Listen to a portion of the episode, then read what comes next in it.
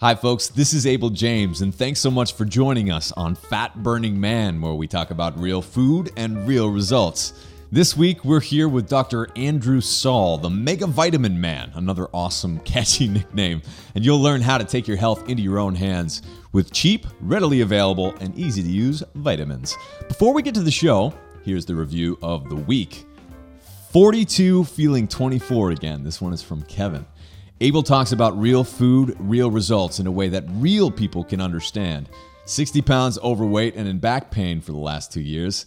I was about to give up and start telling myself that I'm just getting old and that I would have to deal with it. Then I happened upon Abel's podcast. I've learned so much in the past 3 months. It started me on a journey that has improved my life in so many ways. Thank you for your honesty. I wish I could shake your hand to say thank you. Well, Kevin, this is a pretty close